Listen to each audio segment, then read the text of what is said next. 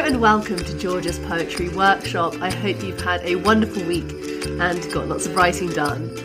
This week we are looking at the theme of dust, that idea of the past clinging on. And I want to kick off with the poem by Allen Ginsberg called Sunflower Sutra, which I had not read the entirety of. I, I didn't realise I'd read it once in a in a book of essays, but it was only a section. So I'm going to read the whole thing to you today. Sunflower Sutra. I walked on the banks of the Tin Can Banana Dock and sat down under the huge shade of a Southern Pacific locomotive to look at the sunset over the Box House hills and cry. Jack Kerouac sat beside me on a busted, rusty iron pole. Companion, we thought the same thoughts of the soul, bleak and blue and sad eyed, surrounded by the gnarled steel roots of trees of machinery. The oily water on the river mirrored the red sky. Sun sank on top of final Frisco peaks. No fish in that stream, no hermit in those mounts, just ourselves rheumy eyed and hungover like old bums on the riverbank, tired and wily. Look at the sunflower, he said. There was a dead grey shadow against the sky, big as a man, sitting dry on top of a pile of ancient sawdust.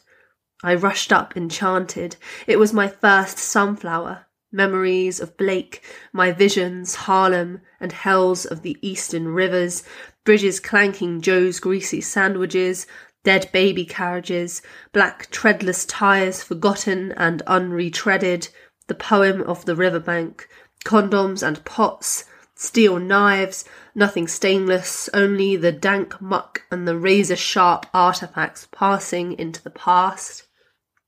And the grey sunflower poised against the sunset, crackly, bleak, and dusty with the smut and smog and smoke of olden locomotives in his eye, corolla of bleary spikes pushed down and broken like a battered crown, seeds fallen out of its face, soon to be toothless mouth of sunny air, sun rays obliterated on its hairy head like a dried wire spider web, leaves stuck out like arms out of the stem, gestures from the sawdust root, broke pieces of plaster fallen out of the black twigs, a dead fly in its ear, Unholy, battered old thing you were, my sunflower, oh my soul, I loved you then.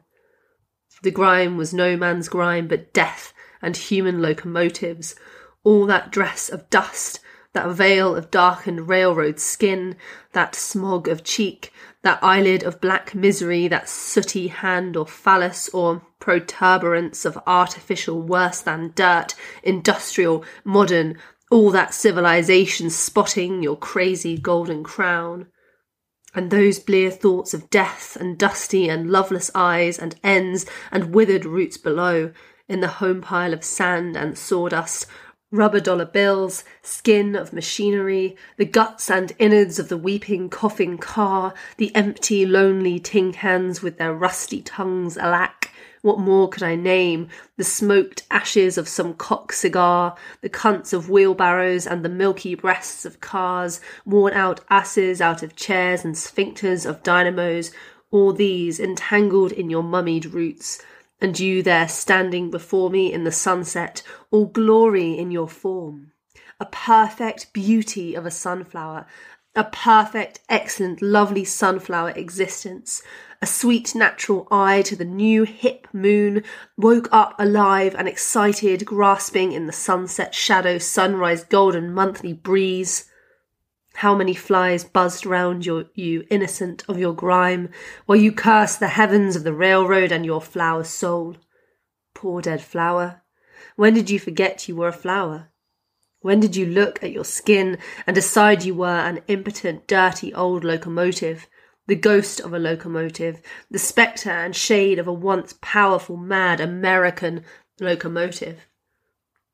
You were never no locomotive, sunflower. You were a sunflower. And you, locomotive, you are a locomotive, forget me not. So I grabbed up the skeleton thick sunflower and stuck it at my side like a sceptre, and deliver my sermon to my soul, and Jack's soul too, and anyone who'll listen. We're not our skin of grime, we're not our dread, bleak, dusty, imageless locomotive. We're all beautiful, golden sunflowers inside.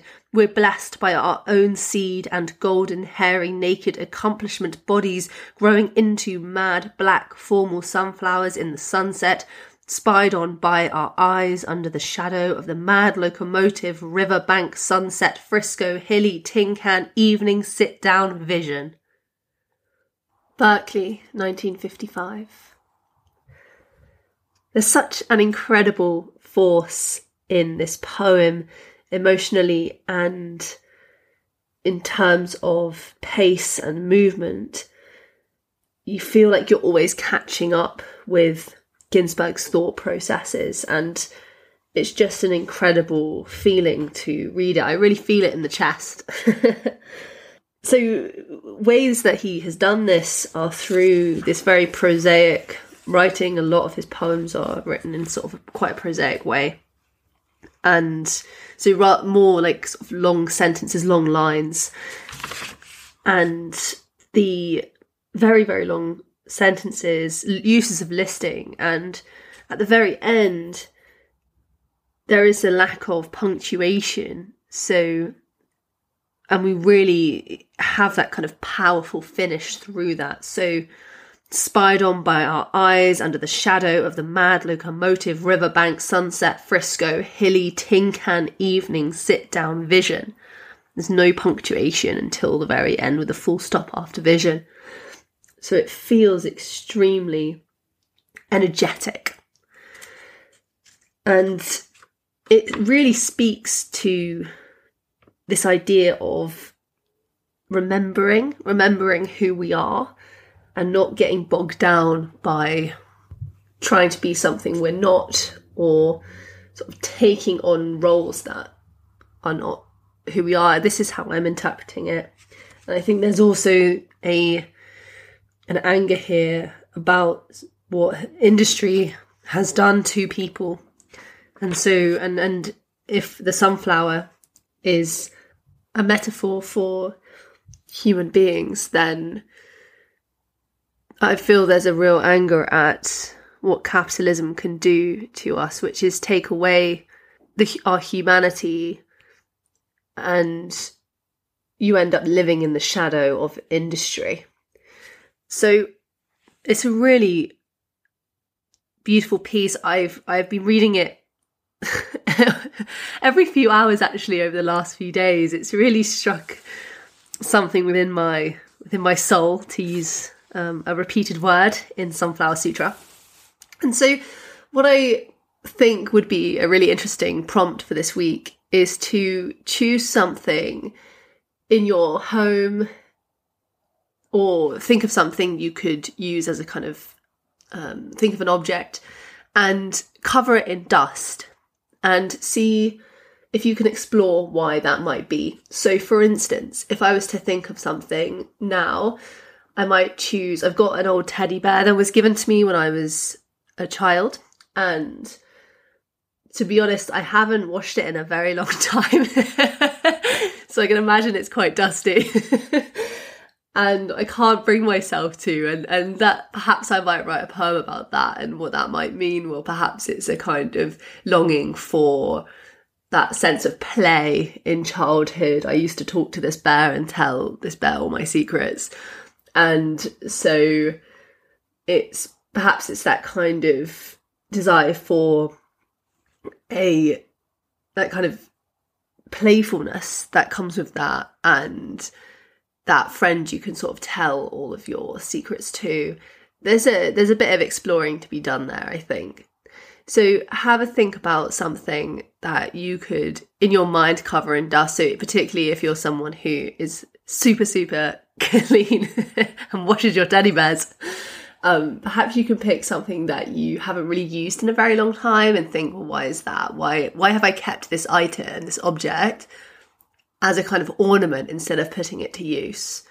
Or is there an ornament that you just keep, even though perhaps it doesn't aesthetically go with your living room or and, and sort of explore why it is you kind of keep that object uh, or or have left it to to kind of fester and get dusty in the corner and why it's kind of become a rejected piece in your home.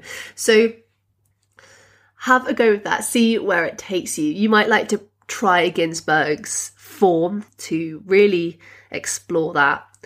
And then if that doesn't work for you, you might then alter the poem and try something different. So couplets or tercets, which are three line stanzas, or quatrains, which are four line stanzas. It's up to you. Thank you very much for listening again this week. Thank you to Portamento for doing the outro music and to GC O'Hare for doing the intro music for the podcast. I will see you next week.